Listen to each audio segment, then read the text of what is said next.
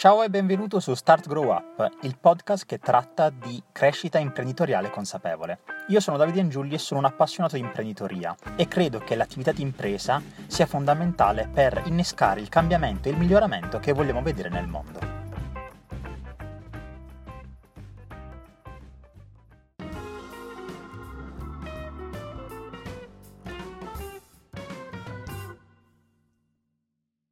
Benvenuti a tutti in questa nuova puntata di Start Grow Up. Qui con me oggi c'è Tommaso Vitiello. Ciao Tommaso. Ciao Davide, ciao a tutti, buonasera. Allora, Tommaso, noi abbiamo fatto la nostra chiacchierata di rito pre-intervista, pre-chiacchierata, anzi, diciamo così, una, una pre-chiacchierata della chiacchierata e abbiamo avuto modo di conoscerci, però ovviamente, eh, dato che non do per scontato che eh, chi c'è dall'altra parte, in questo caso uh, ti conosca, partirei con la domanda più classica con cui posso partire, così iniziamo poi a, a spaziare un po' sugli argomenti. Ti direi di mh, presentarti, quindi dicendoci chi sei e di che cosa ti occupi quotidianamente. Benissimo, eh, partiamo subito con la domanda più difficile della serata. Allora, no, a, parte, a parte scherzi, ma innanzitutto eh, come introduzione ci tengo a ringraziarti per per l'invito che non credo di meritare, come ci siamo già detti in precedenza. E, ma mi chiamo, parto un po' da lontano, mi chiamo Tommaso e, e eh, vengo da un paesino che si chiama Sant'Agnello, vicinissimo Sorrento, eh, di un paese di 16.000 abitanti, dopodiché ho avuto la fortuna di eh, studiare a Milano e fare economia aziendale in, in Bocconi, una bella palestra, quando hai 18 anni si ha insomma, studiare in quell'università lì perché è un'università insomma, che, che ti insegna tanto, anche abbastanza competitiva, quindi ti, ti, ti butta all'interno di un eh, mare di, di, squali e devi cercare di, di emergere. E poi ho avuto a, l'altrettanto fortuna di andarmene dalla Bocconi e di fare invece un'altra università eh, all'estero che si chiama SP, è una business school francese che ehm, ha vari campus in Europa, quindi ti permette di viaggiare un pochino. Io sempre, ho sempre avuto questo desiderio di di cambiare un po' città, di fare esperienze internazionali, cosa che alla Bocconi non, non ero riuscito a fare perché non, non avevo una media eh, universitaria altissima. E, ehm, e, quindi ho fatto questa esperienza tra Parigi, Londra e Madrid in, in due anni, dal 2000, 2017 al 2019. E, e, quella è stata un'esperienza molto molto formativa anche perché ho avuto poi l'opportunità di eh, fare una, una, piccola vacanza studio di due settimane a San Francisco in Silicon Valley e, e quella è stata un'esperienza molto molto formativa perché mi ha dato modo di eh, capire in quel momento lì ed avere la validazione ulteriore che mi piaceva un po' il contesto delle start-up, eh, dell'imprenditoria e dell'innovazione in generale. E sono tornato poi a Milano perché ho fatto uno stage qui in Accenture e soprattutto perché avevo voglia un po' di ritornare in Italia di base, quindi dalla voglia di andarmene dall'Italia sono ritornato invece dopo due anni con la voglia di rientrare e cercare di fare qualcosina in Italia. Eh, ci ho provato una primissima volta con un, uh, un progetto che ehm, era nel mondo del retail della ristorazione fisica. Eh, mi sono licenziato nel uh, dicembre del 2019 da, da, Accenture per provare a lanciare questa iniziativa. Se non che tre mesi dopo c'è scoppiato il Covid, per cui diciamo, qualsiasi eh, forma di business che eh, era chiaramente basata sul retail, sul fisico, chiaramente in quel momento non, non, poteva partire. Oserei dire che nella sfortuna è stata una fortuna perché questo poi mi ha dato modo di vivere una seconda esperienza importante in una startup in Italia che adesso sta crescendo molto e anche di ri, riqual, ricalibrare il, il mio progetto rendendolo invece più digitale e più eh, diciamo anche scalabile. E mh, grazie ad un amico che tra l'altro abbiamo in comune che ci ha messo in contatto, sono entrato in contatto con questa realtà che si chiama Macai, con cui ho iniziato a lavorare nel eh, ottobre del 2020. Eh, Macai è un, adesso il primo player di, di, Quick Grocery al 100% italiano. Quick Grocery è tutta una, una roba insomma, che, che sta esplodendo in questo momento, ci sono alcuni player uh, che hanno avuto grande successo, specialmente all'estero, come Gorillas, Flink e vari altri, e, e Macai è stato il primo diciamo, a fare questo modello qui, cioè della consegna a domicilio in 15 minuti di spesa in Italia. E quindi ho avuto la fortuna anche lì di, di essere insomma, uno dei primi dipendenti, di affiancare il CEO e founder di questa iniziativa in quelle che sono state le fasi iniziali del progetto di, della vita di questa, di questa startup. E se non che da venerdì scorso sono ufficialmente full time su questo progetto mio che si è evoluto eh, e che poi insomma magari avremo modo di approfondire, di raccontarvi. Ecco. In, in, in, in poche parole questa, questa, è un po' la, la, mia, la mia descrizione.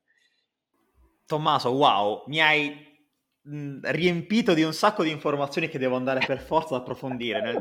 Immagino tu vedessi che pian piano tu parlavi, io stavo lì a, scribacchiare con la mia, la mia, cara agenda che mi aiuta nel, nel, gestire queste chiacchierate perché le informazioni sono così tante che se non me le segno rischio di perdermi qualcosa, mentre mi piace riprendere sia uh, i temi che hai trattato, ma soprattutto alcune parole perché secondo me alcune parole permettono di entrare meglio nella tua ottica.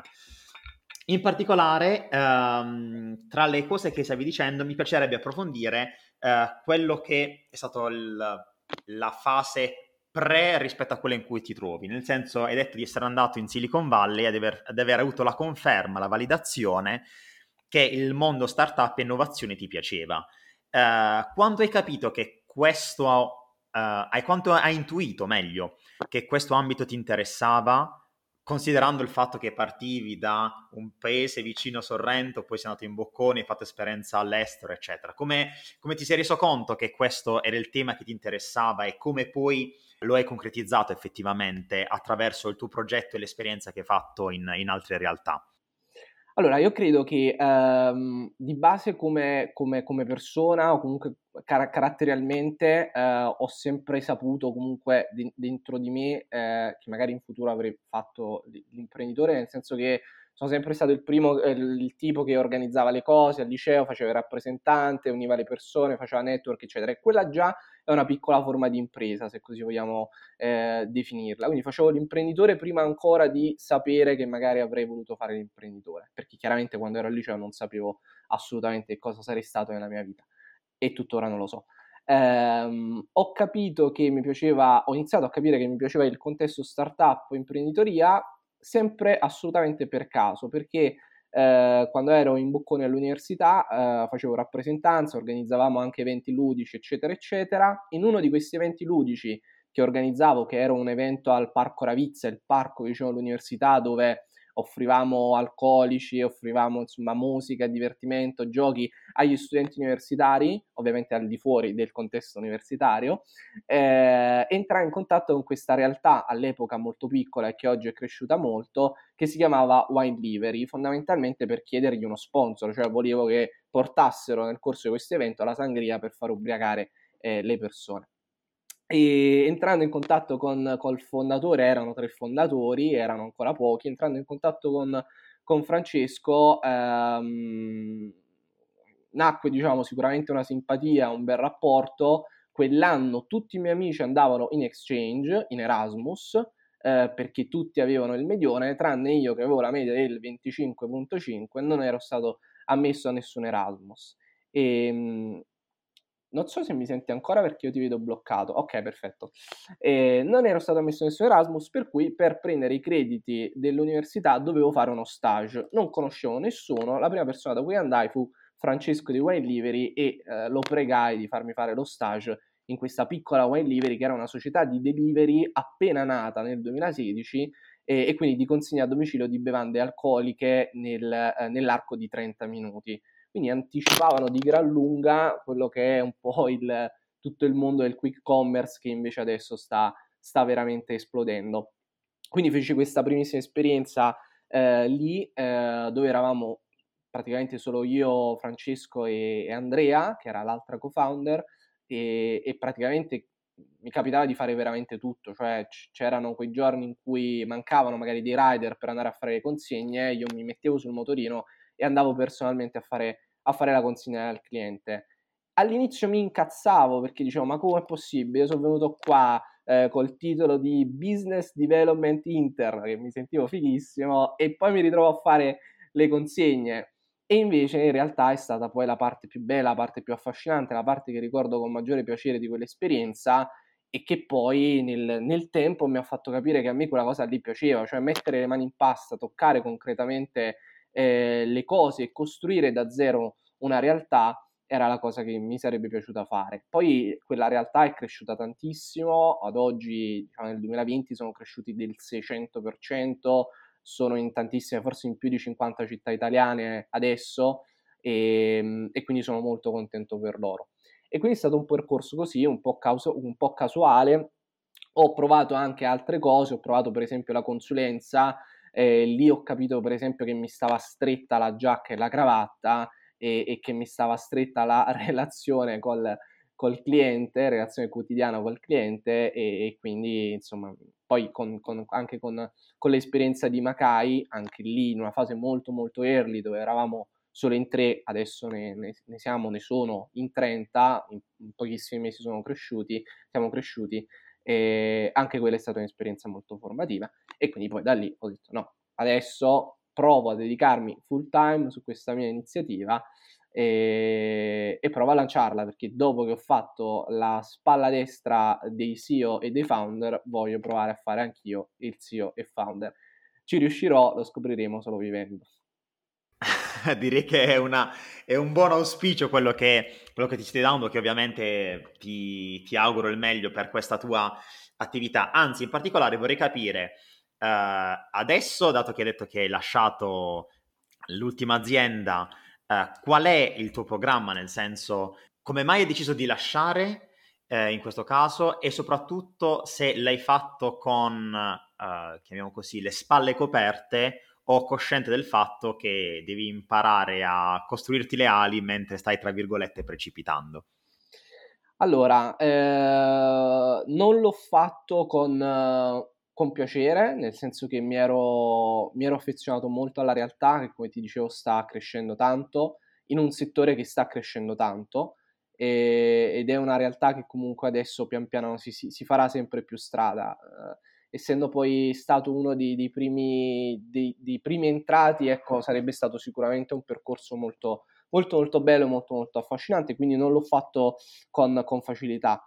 Um, l'ho fatto perché a un certo punto mi sono detto adesso eh, due sono le cose o mi faccio assorbire completamente da Macai e quindi il mio progetto che ho in testa su cui eh, part time parallelamente sto un po' lavorando lo lascio completamente alle, alle, alle, alle spalle, lo lascio indietro um, oppure, oppure, provo il tutto per tutto cioè eh, dico lascio la sicurezza e, ehm, e mi ci dedico, e mi dedico al 100% al, a questo progetto. Mi ero chiaramente portato un bel po' avanti con una serie di, di cose e um, la fase chiaramente adesso un po' più delicata e che cerchi, cercheremo di, di, chiudere al più presto la fase di, di fundraising eh, anche lì insomma avevo non, non proprio al 100% le spalle coperte però comunque qualcosina, qualche investitore interessato al progetto ce l'avevo, quindi ho detto adesso dobbiamo dedicarci full perché devo quagliare e chiudere questa, questa fase qui e, e, e, lanciare as fast as possible.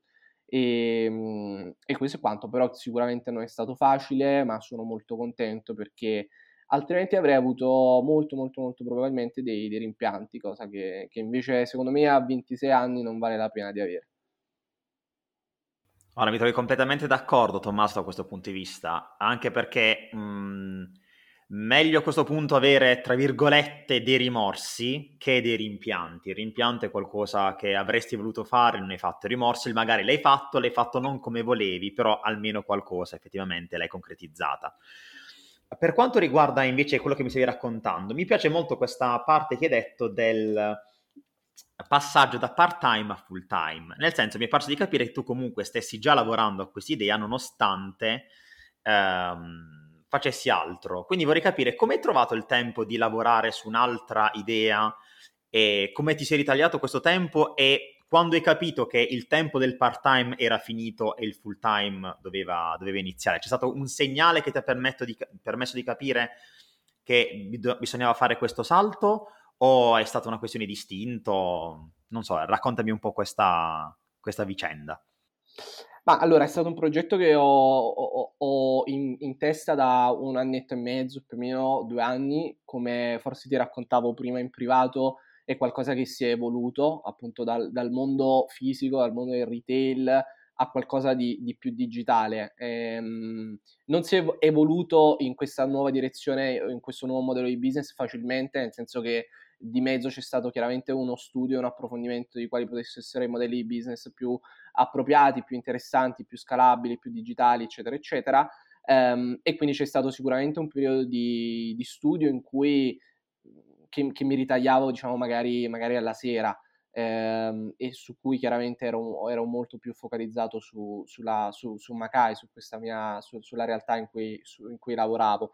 E mhmm, poi sempre, sempre, lì a piccoli passi è passato un annetto, a piccoli passi l'ho tenuto sempre lì, continuando a, a lavorarci, continuare ad unire tanti piccoli pezzettini, no? Uh, zero to one, eh, non, insomma, la parte più, più, difficile è arrivare a quel one e richiede sempre insomma, l'unione di tanti t- piccoli piccoli eh, decimali, piccoli pezzetti.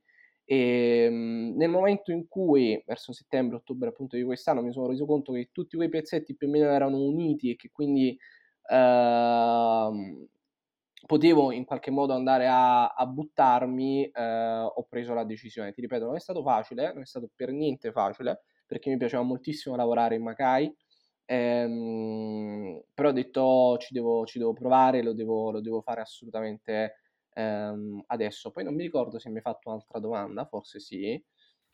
Era quel, qual è stato proprio il, il, se è successo qualcosa in particolare che ti ha fatto tendere verso il dire ok, non è soltanto qualcosa che penso di voler fare, ma è qualcosa che devo fare assolutamente.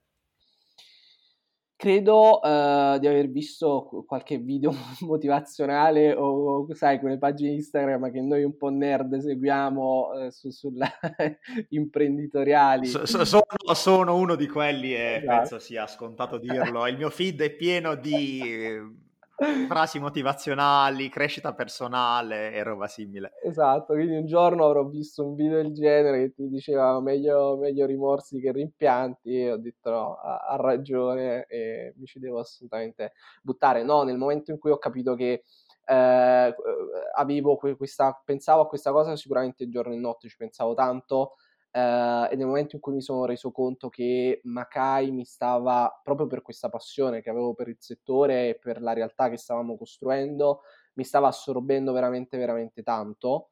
Ehm, e quindi ho detto è meglio lasciare adesso uh, piuttosto che portarlo avanti, perché adesso magari siamo ancora una realtà piccola, siamo in 20, siamo in 30, uh, ehm, e quindi magari può essere ancora più più facile in qualche modo lasciare, anche se difficile, eh, rispetto invece a quando magari è un'azienda ben più grande, che ha magari raccolto determinati round o che ha determinate eh, prospettive. Quindi meglio farlo adesso, in una fase ancora iniziale, piuttosto che, che dopo. E poi perché insomma mi sono reso conto che per fare fundraising devi starci tanto, tanto, tanto, tanto tempo, devi parlare con tantissime persone, devi prendere tantissimi pali in faccia, tantissimi no, eh, devi prenderti caffè, devi prendere, parlare su Zoom con tantissime persone, scrivere a chiunque, italiani, esteri, capire che gli italiani vogliono sempre eh, una se no non, non, non, investono, insomma devi scontrarti con un po' di cose che insomma ti portano, però che sono divertenti, che ti fanno crescere tanto.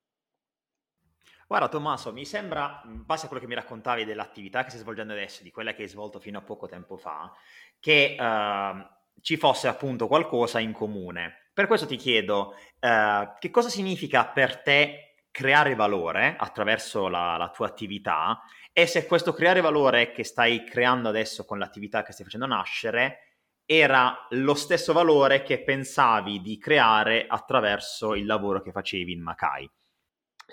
Ok, allora, eh, creare valore per me significa costruire da zero qualcosa che prima non esisteva e rispondere in qualche modo a un'esigenza o comunque a, un, a una domanda che esiste e a cui magari in quel, in quel momento nessuno sta, sta rispondendo, a cui nessuno sta rispondendo, oltre che chiaramente avere la possibilità di costruire, diciamo, una realtà con delle fondamenta, con una struttura con delle persone, soprattutto delle persone che contribuiscano a far sì che quella realtà nasca eh, e cresca. Quindi eh, veramente dare l'opportunità anche a tante persone di vivere l'esperienza che ho vissuto magari io in, in passato, in, queste, in quelle realtà piccole che poi invece sono cresciute proprio grazie alla passione e alla motivazione delle persone che ci lavoravano. E quindi sicuramente, sicuramente questo. E, ehm, ecco, io ho una memoria a breve termine, mi sono dimenticato la seconda domanda Cos'è il valore che crei attraverso la tua attività? Um, e in qualche modo era ricollegato al valore che creavi attraverso Makai oppure è stata un'evoluzione, nel senso in Makai creavi un certo tipo di valore e adesso vuoi crearne un altro con, con il tuo progetto? Allora, il valore è più o meno legato, nel senso che diciamo è, è, è, sempre nell'ambito, ruota tutto attorno all'ambito, del, del, cibo, del food, quindi così come in Makai, così come in questo mio nuovo progetto, se vogliamo includere nel valore la, la possibilità eh, e l'opportunità di riempire lo stomaco eh, ai clienti. Quindi in qualche modo, ecco, questa è una battuta sicuramente, però sicuramente insomma le due esperienze sono, sono collegate. Io da Macai ho preso, e soprattutto eh, non lo nascondo da, da Giovanni, ma, eh, che è l'amministratore e fondatore, ma così come eh, da tutti gli altri imprenditori con cui ho collaborato ho preso tanto eh, della loro esperienza, della loro conoscenza, eh, della loro preparazione sul, sul settore. Ehm, quindi loro hanno trasmesso a me del valore che io spero in qualche modo di poter trasmettere ai miei futuri eh, dipendenti eh, in maniera insomma altrettanto impattante. Guarda, mi piace questa cosa che hai detto in questa parte finale, Tommaso, e vorrei approfondire un attimo. Mi hai detto che hai appreso molto dalle persone con cui hai avuto a che fare, dalle tante persone con cui hai avuto a che fare. Quanto è stato importante per te, quindi, più che studiare, in questo caso, il mettere in pratica e osservare qualcuno che faceva le cose che volevi fare mh, concretamente?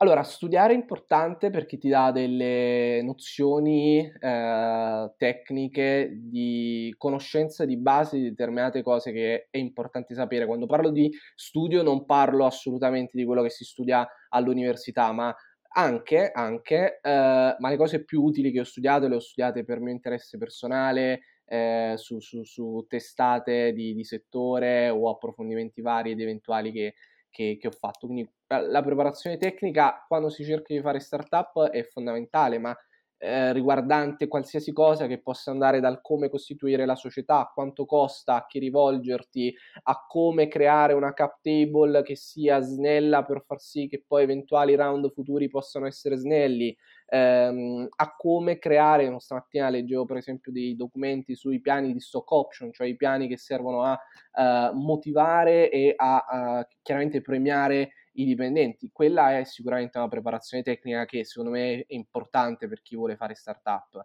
Um, però allo stesso tempo sicuramente c'è una tantissima, eh, una, la, la, parte eh, chiaramente eh, maggiore del, del, successo è l'execution, cioè puoi avere eh, le, tutte le idee, tutta la cultura eh, che, che, che, insomma, che, che, si possa avere, ma se poi non sei bravo e soprattutto veloce a mettere a terra quello che stai pensando, eh, allora non ha, non ha, assolutamente senso. Quindi, mh, mm, ecco, que- queste persone con cui ho collaborato mi hanno insegnato eh, l'importanza dell'execution, del, del failing fast, del fallire velocemente, nel senso eh, lanciarsi e come dicevi tu prima costruirsi il paracadute mentre, eh, mentre si è in volo e non star lì a rimuginare, a pensare il financial plan com'è, perfetto, non è perfetto. Questo è stato l'errore che ho fatto quando mi sono licenziato da Accenture per provare a lanciare ehm, la prima volta quel business che era diverso rispetto a quello che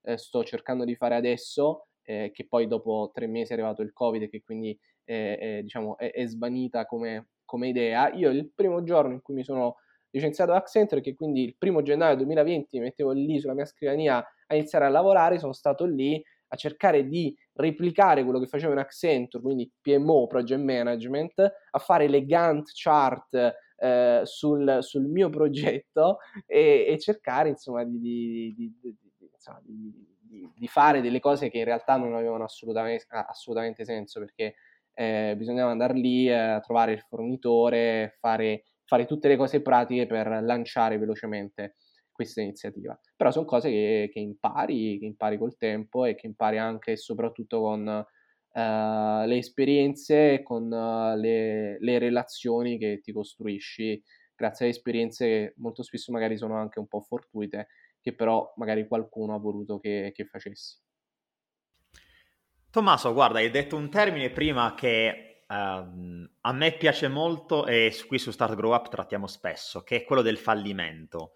Uh, qual è il tuo rapporto rispetto al fallire, diciamo meglio il commettere errori, perché da noi in Italia fallire è sempre qualcosa collegato più all'ambito legale che al, al commettere degli errori, al testare qualcosa che poi non va come vorremmo. Qual è il tuo rapporto sia col testare che col fallire? Allora, testare ho testato, testo e continuo a testare parecchio. Eh, non so se ho, ho fallito, ho fallito in passato Uh, ho fallito troppo poco, purtroppo, in realtà, uh, in passato. Uh, non perché non ci provassi, ma perché magari le cose in cui mi buttavo, insomma, magari potevo essere, essere bravino. E quindi quando mi è capitato di fallire la prima volta, e sono al 100% onesto, è stato quando ho fatto l'esame della patente teorico e lì ho fallito venendo bocciato per la prima volta e quella è stata la prima volta in cui venivo bocciato nella mia vita eh, là è stata una bella mazzata cioè quello ecco eh, è stato il mio primo legame eh, con, con, il mio primo incontro col fallimento. E, e, poi ho provato più volte a lanciare qualcosina delle, delle, delle start-up eh, qualcosa di, di piccolino e, e ho fallito, uh, nel senso che non avevo l'esperienza, magari molto spesso non c'erano team adegua- il team adeguato di, di persone, eh, non avevo la testa, non avevo la preparazione adeguata, eccetera, eccetera. Quindi comunque poi dopo eh, ho fallito in altre, in altre circostanze.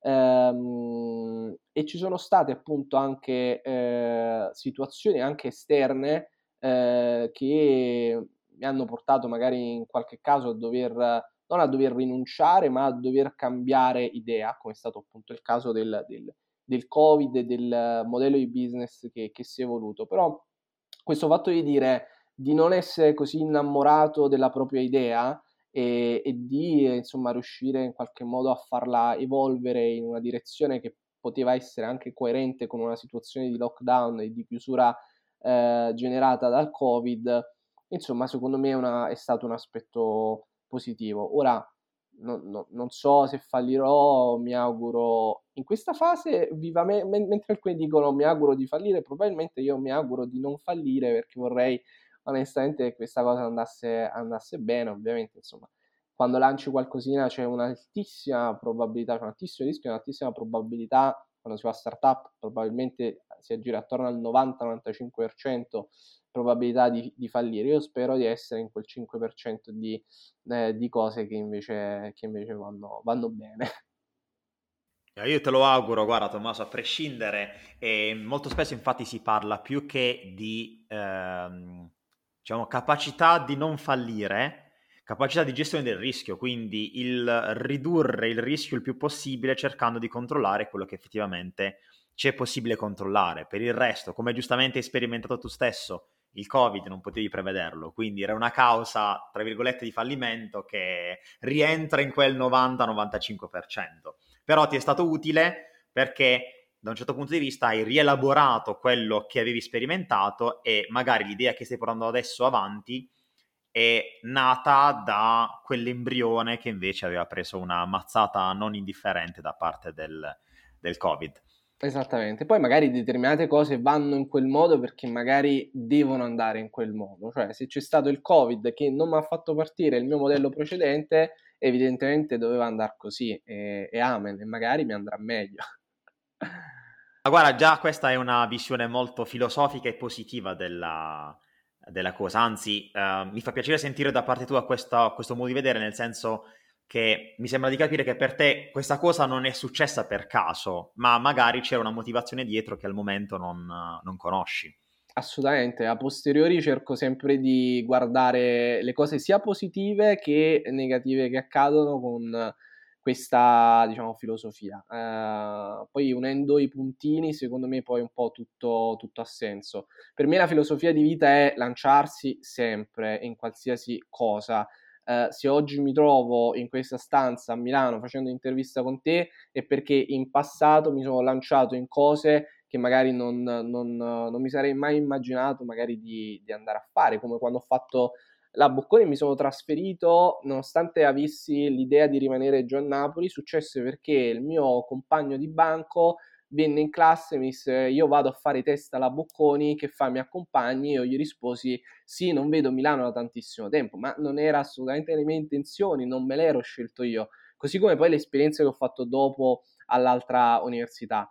Sono sculato, non lo so, non so se si chiama culo, fortuna o come la si vuol chiamare, so che sono che sicuramente ci provo tanto, cioè cerco di, di lanciarmi quanto più possibile e poi in uno spettro ampio di probabilità, di opportunità, almeno una te ne andrà bene.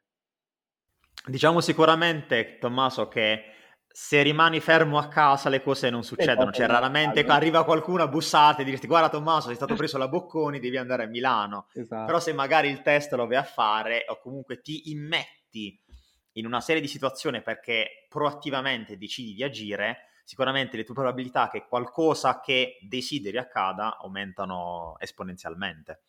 Esatto, esatto. Guarda, tutte le volte che eh, magari mi creavo un piano preciso, perfetto, con eh, degli obiettivi, eh, non, non, andava, non, andava, mai. A un certo punto ho detto, cosa, qual è la tua visione? Più o meno che cosa vuoi fare nella vita a livello personale, professionale, eccetera, eccetera, eccetera. Fai tutte le cose che più o meno sono in linea con quella visione. Almeno una poi te ne andrà bene e sarai contento perché tanto appunto è in linea con la tua visione. Che è un po' la frase che, diciamo, riprendo un concetto che hai detto prima, un po' la frase che dice Mike Tyson, eh, andando a riprendere le citazioni, che dice tutti hanno un piano fin quando non si prendono un bel cazzotto in faccia. Esatto. e poi tu hai scelto invece in questo caso di non avere, cioè avere un piano, più che un piano, una visione, una bussola che ti indica, ok, in quella direzione sto andando dove, dove, ritengo sia giusto andare, in questo caso sto seguendo una strada che non mi parterà dove voglio, però è più senso rispetto ad avere un piano con oggi faccio questo, domani quest'altro, perché alla fine ci sono tante cose che non possiamo controllare. Assolutamente, guarda, questo l'ho scoperto quando sono stato bocciato all'esame teorico della patente, che avevo studiato come un matto, facevo tutte le prove con zero errori, ero il più bravo della classe, sono stato l'unico stupido a venire bocciato. E, e là ho detto: ah, pu- pu- puoi, studiare, puoi farti i piani, puoi, puoi, pensare di essere chissà chi, e poi magari non va come, come vuoi. Guarda, Tommaso, mi è piaciuto un sacco fare questa, questa considerazione, anche perché si collega ad un argomento che mh, mi piace riprendere. In questo caso tu l'avevi iniziato a dire prima, lo riprendiamo un attimo, che è quello del ehm, guardandomi indietro se potessi collegare i puntini. In questo caso la mia domanda ha più a che fare con, diciamo, il te di qualche anno fa. Ok, c'è qualcosa che mh, diresti al te stesso di 5-10 anni fa um, che potrebbe cambiare quello che hai fatto fino ad ora o potrebbe dargli un supporto rispetto a quello che hai fatto fino ad ora? Um, allora, probabilmente, allora, sono sempre stato uno che si è fregato abbastanza di quello che, che facevano gli altri. Sai, vivendo in determinati ambienti, in determinate università, eccetera, vedi che tutti gli altri iniziano a lavorare in determinati ambienti, nella banca top, nella società di consulenza top, eccetera, eccetera. Io ho sempre scelto questa strada un po' eh, diversa in, in, in, quel contesto lì. Quindi questo non, non, me lo rimprovero, anzi mi dico, mi dico bravo perché eh, ti sei saputo, insomma, eh, scegliere eh, con la tua testa la, la, tua strada, mentre tante persone si lasciano invece condizionare dall'ambiente, dalle amicizie, dalle relazioni, eccetera, eccetera. Quindi di questo sono contento. Eh, quello che mi direi è probabilmente stai più tranquillo perché, e non avere l'ansia, perché ogni cosa ha suo tempo. Eh, ecco, eh, se, no, io non mi sono mai lasciato condizionare troppo da dalle persone mi sono lasciato condizionare dall'ansia di dover raggiungere determinati eh, risultati. Questo sempre perché magari cercavo di vedere persone che alla mia età già avevano fatto determinate cose e avevano già raggiunto determinati risultati e io mi sentivo un po', ehm, un po scemo a non, non aver raggiunto i loro stessi risultati.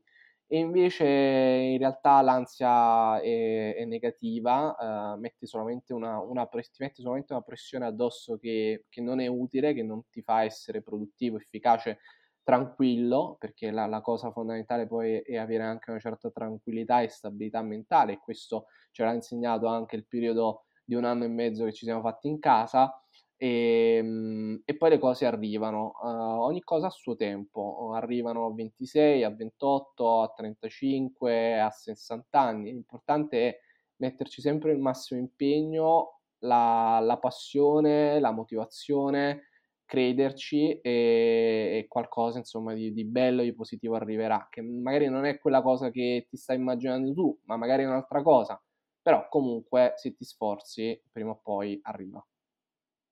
E quindi una questione di fiducia, avere fiducia apro, che quello apro, che stai facendo... Apro e chiudo, e chiudo parentesi. Vai, vai, vai, vai. Dopo queste citazioni ci dobbiamo aprire una, una pagina motivazionale su Instagram con tutte... Ma sai quante volte l'ho pensato, però ne vedevo 800, dicevo, ma io che cazzo devo andare a dire che la dicono già tutti. Quindi, eh, alla fine, cioè, poi le, le prendi, devi soltanto metterle con un'immagine un po' più bella. No, a parte gli scherzi, stiamo sminuendo il lavoro di pagine e pagine su Instagram in questo momento. Però, eh, tra, tra, l'altro, tu non sei una delle domande che ti farò alla fine, quindi tieniti questa cosa che hai detto ah, per qualche minuto ancora e poi ne riparliamo.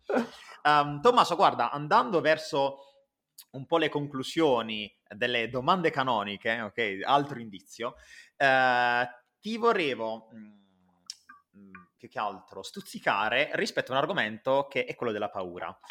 Vorrei capire, uh, c'è stata qualche paura in particolare che ha dovuto affrontare in questo periodo? Una in particolare che ti ha tenuto, diciamo, testa per parecchio tempo e che poi hai deciso finalmente di affrontare? E se c'è stata questa paura, come l'hai affrontata? La stai ancora affrontando? Pensi di averla sconfitta?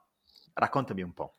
Ma allora, eh, una paura probabilmente in questo momento qui derivante dal fatto che mh, già avessi preso una volta la scelta di lasciare, tra virgolette, tutto, eh, cioè un lavoro, una certa certezza, ehm, eccetera, eccetera, eh, in passato, un anno e mezzo fa, appunto. Uh, e adesso l'idea appunto di uh, rientrare in un loop chiaramente in un contesto diverso, perché adesso sono, credo di essere cresciuto, credo di avere um, un punto di partenza diverso rispetto a quello che invece da cui partivo uh, la prima volta che ho, che ho lasciato diciamo, il lavoro. Uh, quindi questa paura uh, da, da, un lato. Ehm, però, però, in realtà poi sono, sono cose che insomma, che si affrontano. Cioè, ho, ho, ho la fortuna di mhmm, non avere, ho la fortuna di essere fortunato, cioè eh, di avere comunque una famiglia che mhmm, io cerco chiaramente, sono adesso al 100% indipendente, però eh, una famiglia che mi ha sempre sostenuto, supportato, ehm, che crede eh, quanto credo io in questa, in questa, in questa cosa um, e soprattutto che si è resa conto che eh, probabilmente co- con la mia testa non ci si può avere a che fare, nel senso che eh, non, mi ama- non, mi avranno mai come, come mi, mi, vedono, come mi, mi, vogliono loro, come si dice. E, um, no, nel senso che io sono questo, cioè voglio fare questo, ci sto provando, l'ho dimostrato più volte e, um, e basta. Quindi ho diciamo, la, la fortuna di avere de, de, delle persone, non solo la famiglia, ma anche tanti amici che mi stanno veramente sostenendo tanto con uh, piccolissime cose, che siano de, delle intro a delle persone, piuttosto che dei messaggi, dei, dei regali, delle cose, insomma, che, che, che apprezzo tantissimo. Ecco, quindi la paura quando hai questo sostegno poi un po', un po' svanisce, fortunatamente. Quindi in questo caso l'antidoto alla paura è il sostegno che ricevi dalle persone che ti sono vicine, quindi circondarsi di persone che ti supportano, credono in quello che fai, a prescindere che possa condividerlo, è qualcosa che sicuramente ti aiuta a essere più tranquillo nei passi da fare in questo percorso imprenditoriale. Direi di sì. Uh, io sono una persona che si mette molto molto in dubbio, quindi a volte so, diciamo, credono di più in me le persone che, sta, che mi stanno attorno o, o comunque nei, nei, miei progetti eh, piuttosto che, che, io. Quindi questo eh, sostegno esterno è qualcosa di cui proprio umanamente e caratterialmente ho proprio bisogno come, come persona. So che è un limite in realtà, perché può essere anche un limite in alcune situazioni, però insomma ne ho, ne ho bisogno. Guarda, Tommaso, con questa tua, uh, diciamo, questo tuo pensiero finale mi piacerebbe concludere effettivamente questa, questa nostra chiacchierata. Come ti dicevo, uh, io tendenzialmente uh, ho qualche altra domandina di riserva. In realtà le domande conclusive che ho a chi si presenta qui nell'intervista qui con me sono tre domande di rito che ti leggo velocemente, a cui ti chiedo di rispondermi uh, nell'ordine che preferisci. Allora, prima domanda è quale valore ti rappresenta? Seconda, quale libro stai leggendo al momento o hai letto recentemente e ti senti di consigliare? Terza e ultima domanda è quale citazione o tuo motto personale ti rappresenta? Questa era la domanda che ti dicevo poco, pochi okay. minuti fa. Ok, ok. Da quale vuoi iniziare, Tommaso? Allora, eh, libro che ho sulla scrivania e che sto, scusami, sul comodino che sto provando a leggere è um,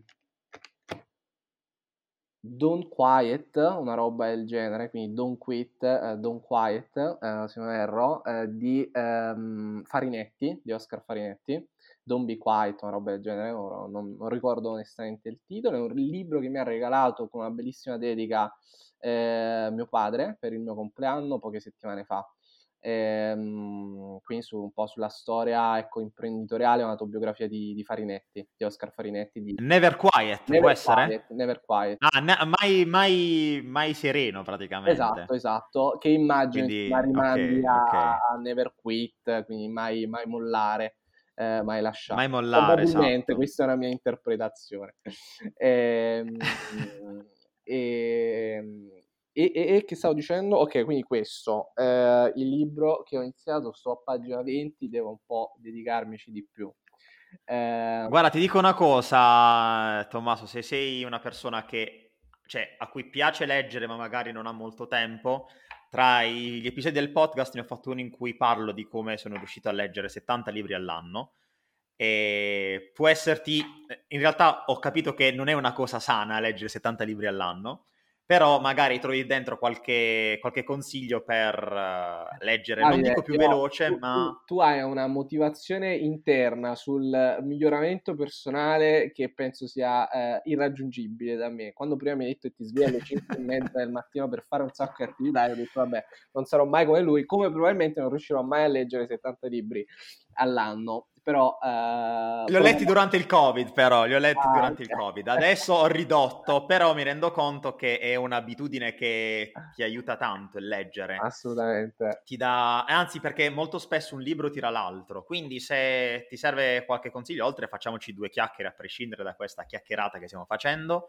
ma nel caso ascolta quel, quell'episodio così magari trovi qualche, qualche spunto di, di riflessione per per farlo. Lo dico perché sto aiutando anche un altro amico che mi diceva Davide non riesco a leggere così tanto ultimamente, quindi se tu hai bisogno disponi tranquillamente. Assolutamente, guarda, io vado molto a periodi, sono periodi in cui magari sono un po' più sereno, eccetera, quindi riesco a leggere di più, altri in cui invece non, non, non riesco proprio, anche perché magari stando tanto tempo al computer, lavorando, eccetera, eccetera, l'unica cosa che vuoi fare quando, quando, quando ti metti sul, con la testa sul cuscino è addormentarti e, non vedere altro. Eh, però sono un accumulatore seriale di libri che vorrei leggere e che magari inizio e poi non finisco, che non inizio mai, però l'importante secondo me è costruirsi una propria libreria, iniziarli, leggerli un po' random quando, quando ne senti l'esigenza senza avere quell'ansia appunto di, di, doverli finire. Sono un po' di questa filosofia. No, infatti a volte avere troppi libri ti provoca proprio quest'ansia che dici ah, ne ho talmente tanti che se inizio a leggere questo poi voglio leggere quell'altro. Esatto. Una cosa che sto facendo io è sto nascondendo i libri che non ho ancora letto, perché se ce li ho là davanti li guardo e dico no, cavolo, devo leggere ancora questi. Allora inizio questo, leggo 5 pagine di questo, poi 10 pagine di quell'altro e poi finisce che abbandono tutto. No, non è, non, non è bene, sono ricaduto in dei, dei, difetti del passato. quindi ti capisco benissimo su quest'ansia del dover leggere. È giusto leggere anche aprire un libro, soprattutto quelli tecnici, perché diciamolo, quando fai impresa leggi molti libri tecnici, non è tanto il leggere la prefazione, l'introduzione, tutto quanto, ma dici ok, so che in quel libro c'è quella parte che mi interessa, leggo quel capitolo, leggo quel paragrafo e poi uh, magari lo riprendo in un secondo momento. Anche questo è, è un modo giusto per, per, arricchirsi alla fine. Esatto, esatto. E, ma per quanto riguarda le altre domande, allora... Vai, la, vai. La... O citazione? Allora, la citazione è... Eh... La citazione è sì il cambiamento che vuoi vedere nel mondo, eh, è la citazione che, che insomma mi, mi, rappresenta di più, che cerco di adottare eh, in ogni aspetto della quotidianità. Ecco, è proprio quel valore, no? quella mission che hai in mente e che eh, secondo me deve eh, veramente trainare eh, ogni azione che fai ogni, ogni giorno, in ogni piccola cosa ehm, e che mi spinge ad essere, a cercare quantomeno di essere una versione sempre migliore di, di me stesso.